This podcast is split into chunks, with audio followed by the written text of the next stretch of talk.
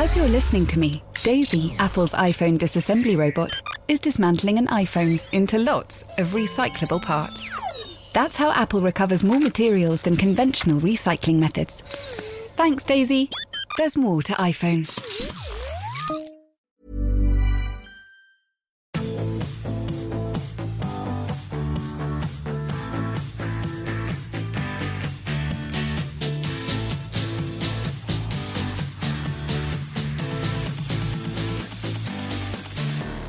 Hello there to all our lovely Ruck followers and downloaders.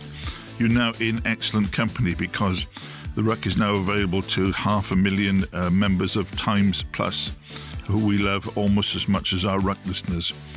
Um, hope you all enjoyed the Autumn Internationals.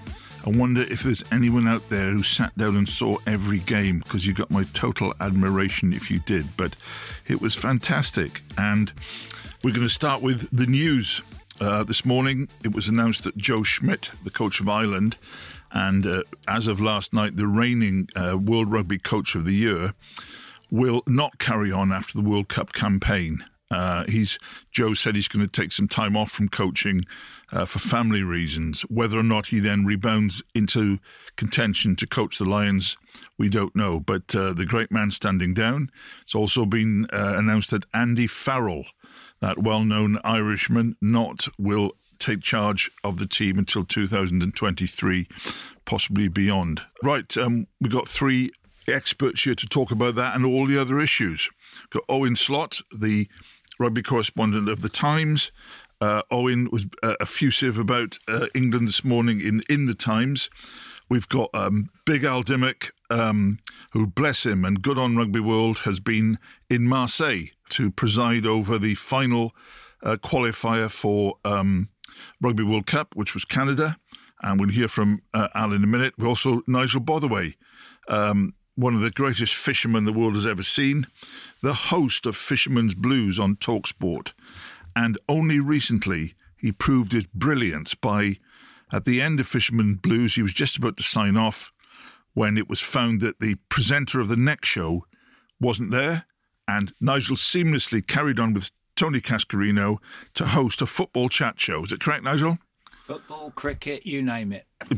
Great versatility and live live radio is fantastic. Did you have any fishermen ringing in? Not on that one. We do on the fishing show, but that one we were talking about Scotland's win over Albania and uh, England's series victory over Sri Lanka in Colombo. He's so versatile. Also, isn't he? he's versatile. He's also he a can fi- play anywhere. He's a very, very fine coach. I've played under Nigel's coaching for the Rugby Writers 15 against University of British Columbia Old Boys. They only had 180 Canadian caps, and Nigel spotted that Pat Palmer, the great Canadian wing, had to be well marked, and he laid his dispositions, and it all worked very well. It took Palmer a whole four minutes before he got his hat trick. Stuart Barnes was our captain in defence, and I think he'd gone AWOL the night before. Okay, blame me. He's like Eddie Jones. He's making excuses now. Um, ladies and gentlemen, that's the news. Um, but probably something others may have missed was Fiji's magnificent win over France. And make no apologies for picking that out. Um, they beat France with three great tries. France had a team which included Gi- uh, Guirado, Bastareaud, Picamoles, so there's no excuse there. And and what a fantastic boost, Al. Uh, for Fiji to beat France in France for the first time, that's just what Rugby World Cup year uh, uh, will need, surely. Absolutely, and it's a lot of people get annoyed when you use phrases like tier one and tier two, but whatever you want to call the section immediately down. And and in fact, you could probably say after this result that Fiji aren't there by by dint of the fact that they've climbed up the world rankings, so they're up to eighth, so they're in the top ten in the world. This is a fantastic boon for the world game because you can we all talk about the haves and have nots but if you look at pure talent fiji can mix the core of about four or five players that we have they have can mix it with anyone and you want to talk about Semi Radradra's try absolutely but two guys that need uh, to get a, a bit of a doff of the cap there is Yato, Pecolino Yato, who plays in the back row, and Leone Nakarawa. Just incredible talents who are lighting up French rugby already anyway, so they should have known what was coming, but still unstoppable. And I, and I do think that uh, the more results Fiji have, the more players will stay with Fiji and not, not go elsewhere. Well, why would they stay there though? I mean, that's the problem, isn't it? They go somewhere else because they're going to make you know, triple their money or, or No, what- what 10 I'm- times their money if they. What know, I'm saying is that they won't opt to play for other nations if Fiji, wherever they play their professional rugby, if Fiji are play, uh, playing great rugby themselves, they won't go to France or, or or Japan or wherever wherever all the other Fijians go. It's a good year that Fiji have had because they've had this result. They're up to eighth. Their under 20s are, are now got promoted back into the top level for the Junior World Championships. And the Drua team that plays in Fiji won the NRC Championship in Australia.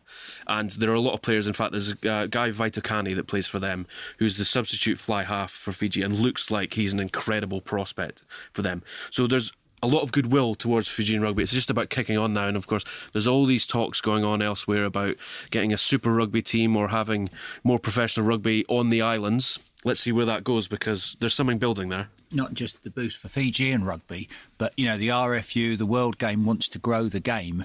You know, watching England against South Africa dogging it out at Twickenham probably doesn't inspire schoolboys to play the game, but watching Fiji certainly does. Very, very good point. And uh, just before we move on, we're coming back to this later. But Nigel, um, you saw the final match of the England uh, women's team on, on Saturday.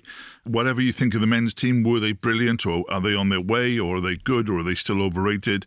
No doubt of the merit of the uh, Uh, just in a, just in a sentence. No doubt of the merit of the girls' team. Oh, they're fantastic. And of course, the big news in the women's game is that they turn professional. 35 of England's best women players will get professional contracts handed to them on January the 1st. But I think you'd agree, you know, professionalism isn't just about being paid, it's about attitude. And England have had that for years. Agreed. Um, you know, they've got a great structure. And I think anybody who hasn't seen women's rugby for a long time or hasn't seen it at all, if they watch it now, they'll be really impressed with the skill set. Agreed. Owen, um, let's just go back to, to England. Um, one tiny narrow defeat uh, in the against the All Blacks in the autumn program. Uh, I guess they would have settled for that before. But what do you think? D- uh, did they advance slowly, rapidly? Are they on their way? What do you feel this morning on sober reflection? it was a sort of consistent pattern of two steps forward, one step back. At the end of it, they took many yards forward altogether. I, I think they've progressed a lot. They they haven't sewn anything together for, for more than periods of 15, 20 minutes. Um, uh, but but I, I think that if, if your team is is is a jigsaw puzzle, I think England found a lot of pieces that fitted in during this during this campaign. They just haven't got them all to to, to work together. I mean, Ireland are the opposite. You know, we, you you know where they are, don't you? It all fits perfectly.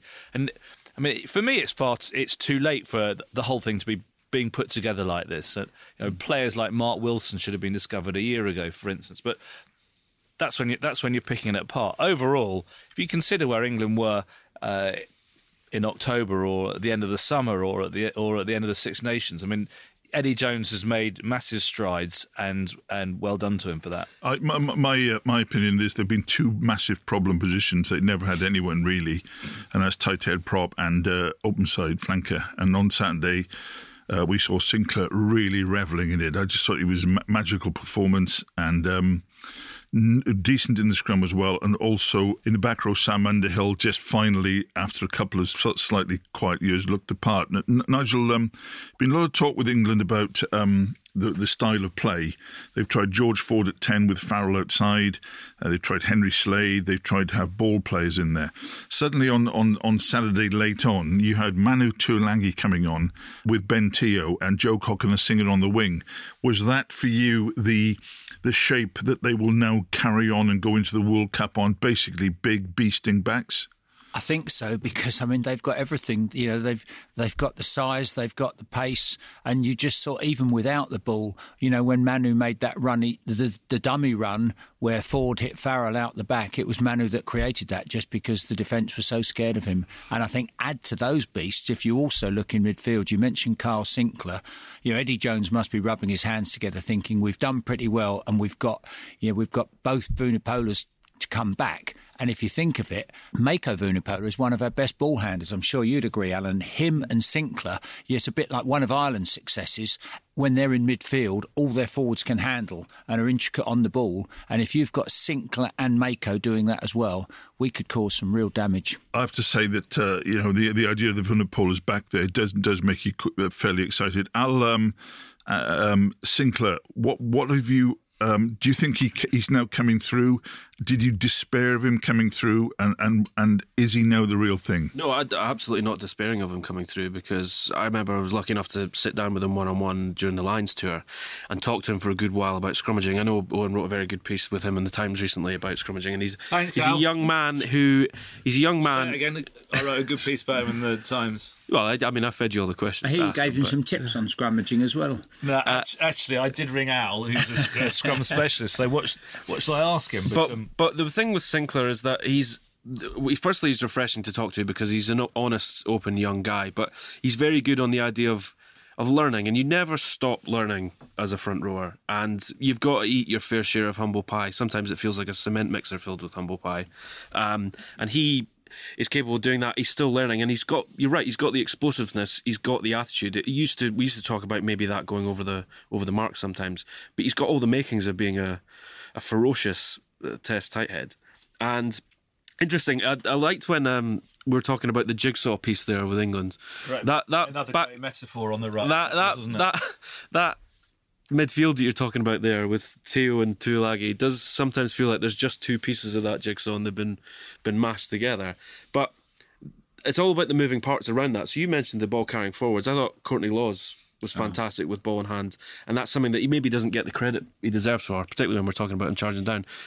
But there's there's hints there that there's something special coming. It's just about nailing something down and going right for the World Cup. This is the style of play. Steve, can you can you see England doing a playing a midfield of Te'o and Tuilagi together? Well, It's uh, got a lot of something and, and lacks quite a lot of other stuff, doesn't it? It does, but the other 57 midfields they've tried in the last f- f- few years, it, it didn't quite work. I'd feel very sorry for Henry Slade, but I just think that when in doubt, be, be English and beast it. I, I really do. And um, If if you play those two, I mean the, the the quality and depth that England have in the back three is quite extraordinary. I think. I mean, given that you, you, you we've strapped on Ashton and Cokanasiga uh, during this last campaign, hmm.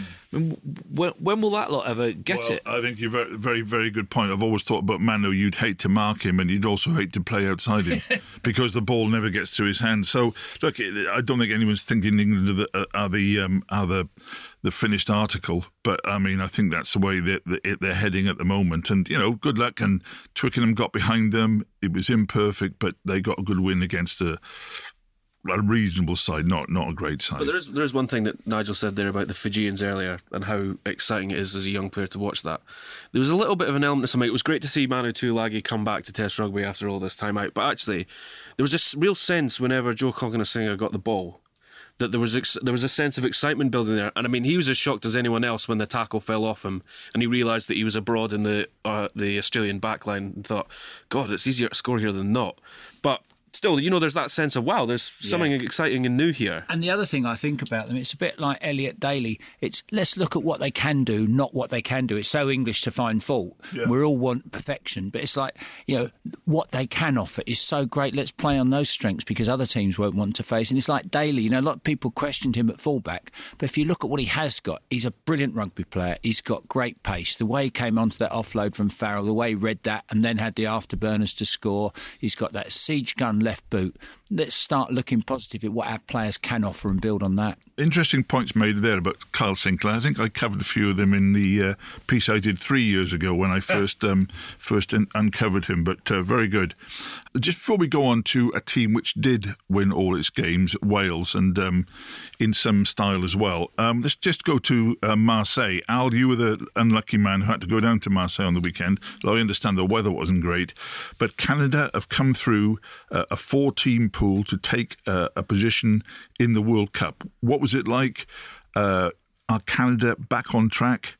Well, certainly there's a sense of relief with the Canadians. They have never missed a Rugby World Cup since the inaugural event in 1987. They've been at every single one. Like like Jonesy, Like Jonesy, yeah. you and them, no one else. And I, and I, can't spoke, remember them all, but I spoke to Gareth Rees actually, who Jonesy knows very well, um, who played in four of those those first World Cups as fly half for, for Canada, and he was very open about just how tough things would have been if Canada hadn't made it. They've had a, a lean few years. In fact, a lot of people would say it goes all the way back to 2015 World Cup. They had some players retire, but results have been tumbling down since then. And in fact, they've they've taken some humbling results against USA in particular, which is always going to hurt Canada more than anything else. They had they thought that their chance of qualifying for this World Cup would have come against Uruguay, and they lost the playoff to the, to them, and that's when the alarm bells really start going. In the summer, Canada, who have had financial problems of their own, decided that they were going to combine their sevens and 15s men's program and that 15s was going to be their priority going forward because they needed the money that World Rugby provides from qualifying for a Rugby World Cup. The Canadian sevens players went on a strike, a kind of strike. They refused to sign new deals. That's been resolved recently. Um, but Canada went into as well with without what one insider told me is the best halfbacks they've had for a generation have been sevens players, and so they've had to go into this repechage without them. That being said, they always had the quality to come through that repechage. They never looked uncomfortable uh, against Hong Kong in the final game in the pouring rain. They only needed to stop Hong Kong from getting four try bonus point win. They needed effectively a, a losing bonus point themselves and they go to the Rugby World Cup. And they did more than that. I mean, they were they looked comfortable throughout, and you know what? They looking at the competition around them, and it's an improving nations in there. But Canada always looked like the better side. But Al, uh, this thing about the, the, the, the two best halfbacks playing sevens, for goodness sake, doesn't that uh, put a black mark against sevens because it's not the Olympic Games next up, it's Rugby World Cup. And surely they've got a perfect right to ask their best players to be in the 15 squad. Well, you'd have to speak to the sevens players about how let down that they felt felt about it all because it was. Um, you can read about it in the next issue of Rugby World, but there was a they found out in a 10 minute phone call that in a couple of weeks' time that they're they were completely changing career, which a lot of people felt could have been handled a lot better. And actually, you speak to the sevens guys, and a lot of them love 15s. It's not like they're at loggerheads with each other. They wanted to play in that campaign, but it was a principle thing for them. Mm. And you're right. And Gareth Rees was very honest. He said, "Look, we've probably been a bit soft on our whole setup for the last five, six years, and we've needed a rethink. Well, no matter how bad things have got, we've needed a rethink anyway. You've got that, but." Looking at the positive side of things, Canada are a Rugby World Cup, and it's a massive thing for them because they need the money, but also they need the generation of young kids in Canada seeing that because they're already competing with ice hockey, they're competing with Canadian football, they're competing with soccer to get young kids playing sport, and so they they need this. Um, so, so, it's a good thing for Gareth them. Gareth Rees, is he the chief executive still? No, he's director of a commercial program.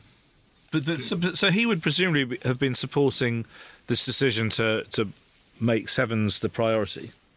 Well, I mean that was a, that was I think they kind of sort of sleptwalked towards that over the last couple of years, and it's worth pointing out as well that it is Olympic qualification year this year as well. So Canada needs to get this year to make the, the, the, Olympics in uh, Tokyo 2020. But a lot of moving parts, a lot of arguments to be had. I mean, a lot of nations want to discuss the merits of sevens versus 15s, mixing them together. Who can afford to have two separate programs, that kind of thing. But the positive thing here is that Canada have made it through to the Rugby World Cup. They have where they joined a pool with South Africa, New Zealand, Italy, and Namibia. Yeah. And this wish them well. It's not uh, didn't seem that long ago, but it was 1991 where they played the All Blacks in the uh, in the set, in the quarter final at Nantes. Scored a couple of tries and actually weren't that totally far behind. So Steve, just, let's hope they get off back. the top of your head, and I know you can do this. Just reel off some of the big names from that 1991 Canada team: Gareth Rees, Norm Hadley, Gord McKinnon. Um, Sorry? Al Charron, that's what I was think of, yeah. I think uh, Hirayama's um, father played in it. Al Charron, the great Al Charron. Uh, Eddie Evans up front, Dan Jackart. I just asked you to, to say that one because your memory's better than mine, but yeah. but while it's great that Canada are in the World Cup, I mean, I think we, we all like that. The, the, are they? Do they? Can they produce players of that quality still? I mean, it doesn't. They don't seem to be. No. No, I mean at, the time um, they used to get great um, um, competition because at the time it was still the touring era, and British Columbia and and and all those provincial teams a lot of t- good teams would go over there, like Cardiff, you know, Harlequins. They'd go over there on the tours. Rugby writers, rugby writers yeah, coached by Nigel, and and um, they uh, Gareth Rees always says they got great competition, and that their provincial championship was very good. The level of competition has gone down, and the funny thing was at the time it was a time when rugby was getting into schools there. So let's just, as as as Al says, let's just just hope for the best. VoiceOver describes what's happening on your iPhone screen. VoiceOver on, settings. So you can navigate it just by listening. Books, contacts, calendar, double tap to open. Breakfast with Anna from 10 to 11. And get on with your day. Accessibility. There's more to iPhone. Well, we've been criticised on the ruck for uh, not doing enough about Wales. So we're going to put that right today because Wales have won all their games. Um, it, they be, they got the monkey off their back or the gorilla off their back by beating Australia, and uh, they put South Africa away um, on the weekend. Not massively, but uh, with with def- a definite edge. Um, also, they're putting um, a squad together. Um, I, I, I never believe that a, a, a depth in a squad means that you have three players who can come on for the last 15 minutes. I think depth is when you have players who can start when others are injured. Uh, on the subject of injury, tragically, Ellis Jenkins suffered a very, very serious looking injury at the end because even though he didn't start, he was absolutely unbelievable, as I saw this morning when at dawn when I watched the game. Uh, Wales definitely on their way up.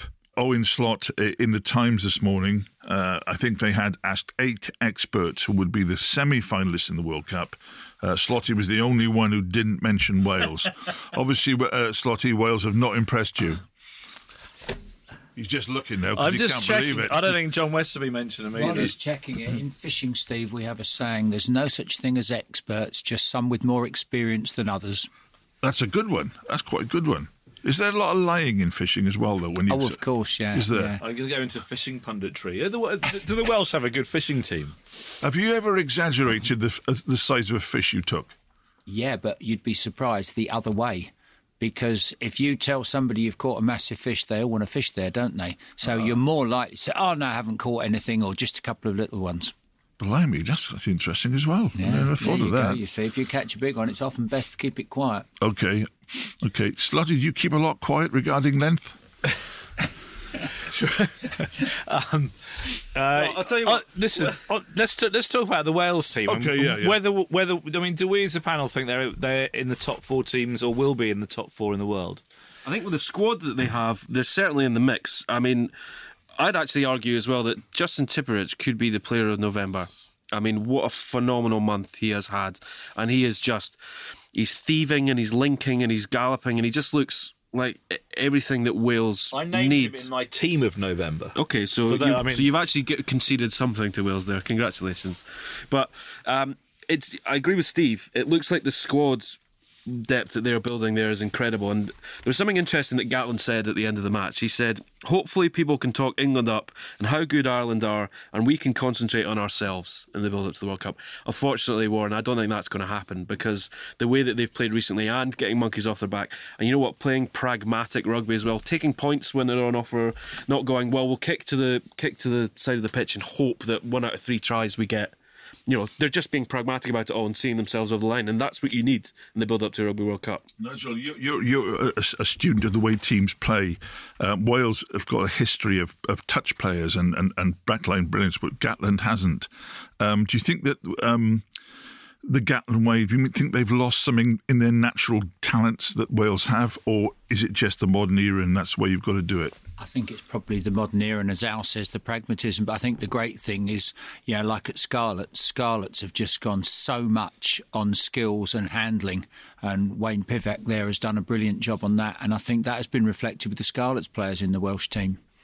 Very, very true. Um, look at Wales. Um, uh, I think Tomas Francis up front uh, was always slightly uh, disappointing, but I think we always forgot how young he was. I mean, he's only his mid twenties now. He's coming through.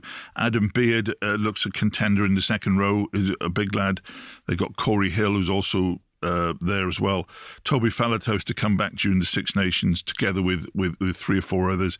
Gareth Davies is is playing out of his skin and possibly would have been in even if Rhys Webb was uh, available, which he which he isn't. Jonathan Davies is back in the midfield. Uh, uh, Slotty, um, you have to say that, that there's something growing there, not nearly as, uh, as as strong as Ireland at the moment, but certainly getting there. I think they've come on incredibly, and you you have been able to take away Rhys Webb, for instance, who's one of the their world class players in my opinion, and and not miss a beat. Uh, you've had no Faletau there. I mean, what happened on at the weekend was well, there was no Faletau anyway. Lydiate was due to play and and withdrew, and then they lost uh, Ross Moriarty within about five minutes, didn't they? And um, Wainwright came on, and um, and and and you know, you you didn't notice the difference. I mean, maybe if Faletau had been there, they would have scored more tries and, and been better. But where I'm not convinced is, do they really have the depth in the front row? Okay. Okay. Well, they've got Leon Brown coming through as well, but again, he'll have to come through really rapidly. But uh, look, uh, they, they- they've been, I think they've been poor in the front row for ages, and you're right, Owen, to, to raise that issue. Al, um, three of the top four teams in the world are in the Six Nations. Uh, are we looking forward? Well, in my opinion, we're looking forward to one of the best Six Nations for a long, long time. Absolutely. Um, and in fact, I overheard some punters uh, on the airplane coming back from Marseille at the weekend. The, one of the Canadian players was flying out to London to take a bit of holiday time, and a punter realised that he played rugby and started chewing his ear off. But he took it very graciously. And I overheard the converse part of the conversation was what an exciting Six Nations this is going to be. Who the hell's going to win it? Because the only certainty you've got is that France are going to be crazy, and apart from and and Italy will be dogged but will struggle. The rest of it, who knows how it's going to go? And that's that's what you want. I'll tell you what that a Six Nations scramble around to try to find a new sponsor. That is exactly what they want. The product that they've got to offer couldn't be any better at the moment. I agree. Nige, um, England, uh, whatever they've done in the autumn, they have to go away to Ireland. You know how well Ireland, Ireland have been playing. I mean, is it slightly sad that that's the first game up? It is really, it is, and but I agree with Alan all the way. I mean, I remember in the old days, the Six Nations. What used to be great about it, it didn't matter any form; it all went out the window. You never knew who was going to win. But the last few years, it's just become a bit predictable. But this year, wide open. And you're right; it is such a shame that that's first game. But there again, still one to savour. Uh, Owen, we're always looking for the like the, the sort of the, the, the, the thing that tells us how good England are. They've got to go away to Dublin and they've got to go away to, to Cardiff. So surely now at the end of the Six Nations we will know exactly where they stand. Yeah, I th- I th- that that first game in Dublin will, I think, set England back a little way. Uh, That you want to build momentum during the Six Nations. I know that's a cliche, but it's true, isn't it? You, uh, I think going to Dublin is, you, you'd love them to go at the end of the at the end of the Six Nations. Uh, You could look at the, the other way though, Owen. Is imagine if they lose that game. And then they go on to win all the others. It'll be forgotten, won't it? And yeah, they go forward positive off the back of the Six Nations. Like, like Wales did in 2013. You mean? Yeah. yeah, yeah, Yeah, you yeah, could, could work that way. Well, for the, the the interesting thing about that is for the for the first time in in however long, England England Ireland and England are the standout underdogs, aren't they? Ireland are the favourites, massive favourites, and as people have been saying, I think Eddie Jones was keen to heap all this on with his amateur psychology. uh, that you know Ireland now carry that weight of expectation. They got World Rugby Player of the Year, World Rugby Coach of the Year, World Rugby Team of the Year. You know they are there to be shot at. So there's there's something different there that England will they won't go there with that expectation. You're right. We should we should mention the World Rugby Awards. We'll come back to you in a second. We mentioned the World Rugby Awards last night because Ireland uh, dominated. There were several other good awards, and the um, referee of the year was Angus Gardner of Australia. So it just shows World Rugby still got a sense of humour. A fisherman. He's a fisherman. He's a fisherman. That's probably why he got it. So I'll tell you what, you ought to stick stick to it. Well, they landed a whopper with that because actually it's fitting that you mention him because I was going to say the one thing that you can predict will happen in the Six Nations is we are going to see a lot of cards and penalties for high tackles because after what's happened in this November with Owen Farrell and however much you want to argue which way it went against South Africa and which Gardner was involved with, the no arms tackle, he pulled out another one at the weekend and how Jaco Peyper managed to bury his hand in the sand on that one. I mean, I've got, it's fitting that we've got Nige sitting beside me because he sees more arms on what he catches than have been used in Owen Farrell's only, the only bigger surprise to me that you know Owen Farrell didn't get penalised and it wasn't a, a penalty try. Even any bigger surprise is that Owen hasn't as yet dislocated his shoulder because he's yeah. I admire him for his you know putting his body on the line. He'll do anything to try and win for his team, but he's going to seriously hurt himself. Well, uh, the, the ones you mentioned, Al, uh, the, the World Rugby officially stated after the England South Africa game that it should have been a penalty and therefore a shot to, to a kickable shot for England to, to, to lose the game. Saturday, the explanation that Jaco Peyper, Peyper gave for not pre- uh, awarding a, a penalty, leave alone a penalty try, which it was, were absolutely ludicrous. He said they both put their shoulders in or something like that. well, that's just nonsense. Is it not? Is that not the equivalent of of demotion? Should he? Will Jaco Peyper be allowed to carry on officiating at top games if if he makes a decision like that? Very interesting to see, and, and and as Rob Debney said in his column in the Times today, it was unfathomable. It it was it was a penalty try for all all money. But again, uh, uh, as we were saying that on Saturday, for instance, Glen Jackson's on the touchline. There was a rank, horrible forward pass in front, right in front of his eyes. He looks at it, and runs round behind the post, waits for the conversion. The referee, Peyper, also waits for the conversion. The TMO waits for the conversion. And it looked to me that when the replay came up for the crowd, that was the first time anyone saw what had gone wrong. Absolutely scandalous. Scandalous. Do you think on, on Farrell? So he's had the he's had these two body check shoulder charge tackles that he's got away with. There's been so much heat about it. Do you not think that any referee who refs a game that he's playing in now, whether consciously or subconsciously, will have that in the back of his mind? I I can't see how he's ever going to get away with anything like it again. Put it this way: referees are always um, studied, um, marked on their performances. They get together before big international windows to discuss the directives that are passed down from Broadway. There is no way that this is not coming up in the conversations there.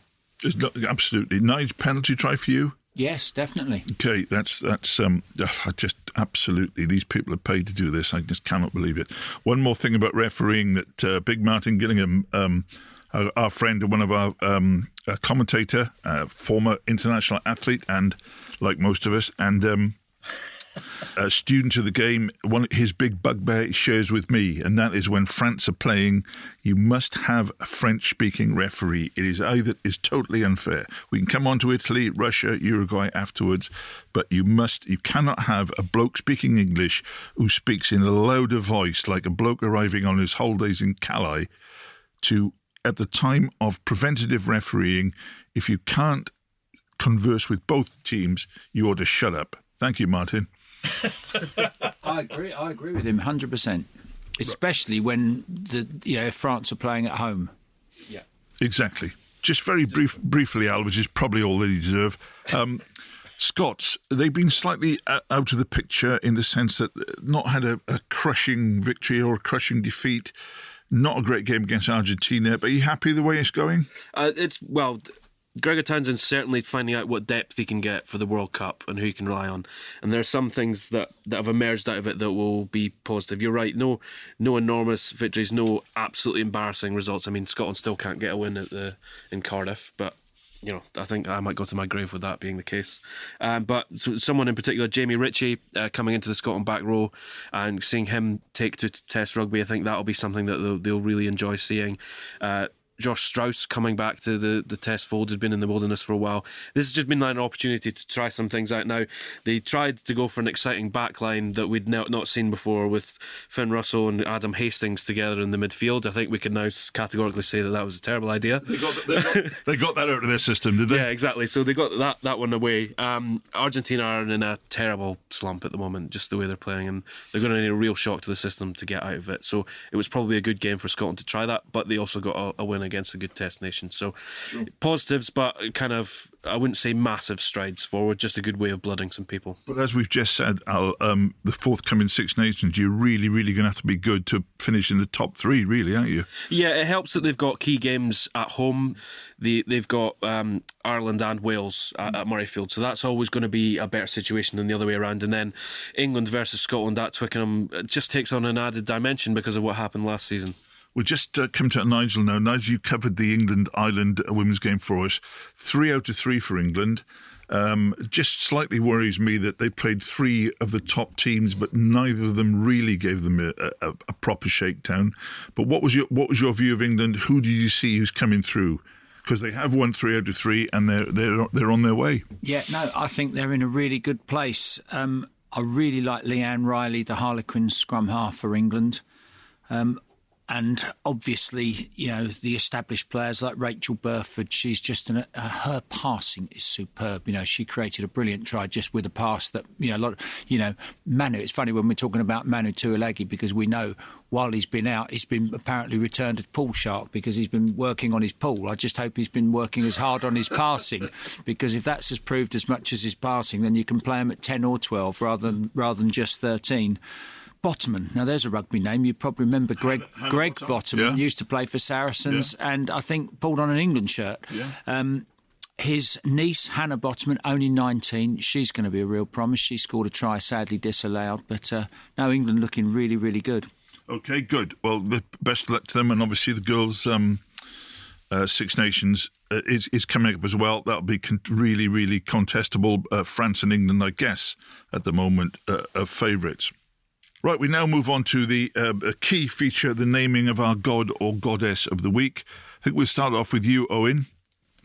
Okay, uh, Paris. Something amazing happened as we discussed Fiji, France, and and the the aforementioned uh, outside centre Semi Radradra. I mean that. I mean he, he, he was the he was the chief thorn uh, in the well. That's not right at all, is he? He's more of a cannonball. No, they they just couldn't stop him. Uh, he was the he was the leading mixed metaphor on the field. Yes, mean? he was a he was a he was. he was a good cannonball, uh, but his try was his try was was really kind of you know a, a cliche but Lomu esque. He went through he went through three tacklers, and I don't know if you saw the way he he just knocked the scrum half out of the way. It, I mean, you know, it was it, it, was phenomenal, and and he he was the guy who embodied the the Fijian uh, uprising that day and led them to that amazing victory. So he is my god. Oh, uh, so the, he, he, didn't do much. The god didn't do much uh, for for France's chances. Do you think France are now slightly back to square one after that result because they fielded a good side? I yeah, I I, I thought the I thought that France were slowly piecing it together. French journalists that I've met, bumped into during the season or spoken to have said, said no, no, no, they, they, they haven't. They're, they're, they're, they're not taking strides. And I think this autumn has, has proven that. Okay, they've got the coach Jacques Brunel with all the charisma of a house brick as well. That's not doing any good. Al, uh, God or Goddess, please. Um, I was going to name a Fijian player, uh, Peceli Yato, but I'm happy to concede Rad Radradra on that one. And just quickly on the the the, the France side of things, that game was summed up by the fact that near the foot of the game, um, Yoann Huget decided to take a quick line out so that he could try and create a wonder try and got smashed back into touch. And that sums up where France have been this November because they had a chance to beat South Africa and they managed to snatch loss from the jaws of victory with Bongi Mbonambi scoring for South Africa. But the other person I think that's worth mentioning for God of the Week is Rory Best stepping up to do a victory speech for Johnny Sexton because Sexton lost his voice to a throat infection last night at the World Rugby Awards. So hats off to him for that.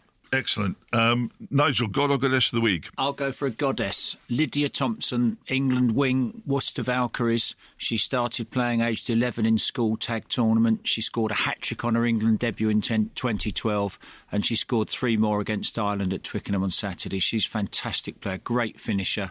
And if I can, I'd give a runner up, Claire Molloy, who played seven for Ireland, scored a try against England. Fantastic performance. She plays a club rugby for Wasps, and the day after, she was back at hospital where she works as a doctor. Okay, so Claire Molloy is semi god, but uh, semi goddess, but goddess Lydia Thompson. Correct. Actually, I'm just thinking, Slotty, your semi Radradra, uh, your god, how would he uh, good we be if he was a full Radradra, not just a semi Radradra? yeah, only came with a half, yeah. And I'm sorry, I'm not convinced by any of your god or goddesses, brilliant though they are, because see Kyle Sinckler um, bringing Twickenham to life and giving them a tight head prop, and especially from Battersea Ironsides, my favourite club. And as I said in the paper, all props should come from Battersea Ironsides. I thought that was fantastic. So, um, as the casting vote is very, very difficult, but I think we might have to have a draw between three gods and a goddess because it's all so tight and you've all made absolutely powerful cases. If it went to a tiebreak, you could give it to Sinckler for calling the Australian pack snitches, yeah, which that's we heard a, that's over a the great referee. idea. A nice, I tell you what, that's a very good point. A nice, just a nice bit of sledging there, and uh, I'll so I'll give it a to expletive in there as well. I'll give it to Kyle the Sledger Sinckler. But uh, thank you very much, guys. Um, just uh, before we go, thanks for listening. Um, best wishes to James Bond and Outlaw Pete. Also, thanks to Dave Morgan, uh, 30 years looking after us in the Thames Valley. Uh, Al, uh, Nigel, Owen, uh, thank you. We'll be back next week and all the other weeks until uh, rugby ends at the end of the World Cup. And we'll probably be back after that as well. But thanks for downloading and listening. Please take part uh, in, in the debate. There's um, please get in touch with us, and we'll see you next week when Owen will be in charge, and we'll have a panel almost as good as today's.